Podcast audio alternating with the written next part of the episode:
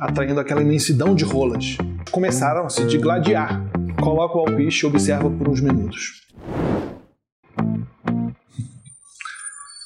Na casa da minha sogra há um ritual.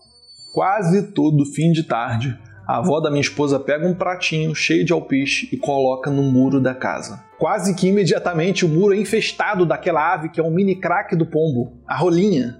Não, esse texto não é sobre a rola que você pensou. Depois que faz isso, ela senta uns minutos e, dando risadas, fica observando as rolas se degladiarem, disputando a comida em uma espécie de rinha da natureza, um UFC das aves.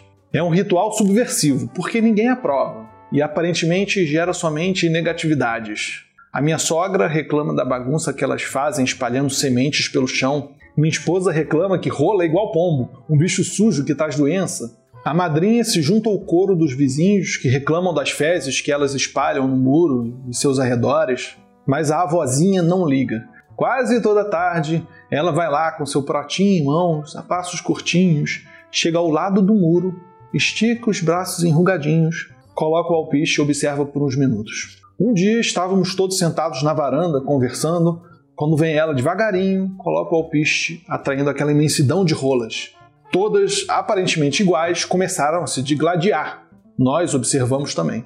E por um tempo, aquele espetáculo nos proporcionou um entretenimento maior do que qualquer enlatado de Hollywood. Passamos a distinguir as rolas e a torcer para as mais franzinas, enquanto tecíamos comentários como: aquilo ali é covardia, dois contra um não vale. Vai, vai, pega ela, pega ela. Ou deixa de ser boba, menina, revida, revida. Passamos a tarde dando risadas juntos, observando aquela rinha de rolas de cabeça alta, prestando atenção no mundo, em vez da cabeça baixa, mexendo no celular. Naquele dia, eu entendi o valor daquele ritual subversivo. Apoio a rinha de rola.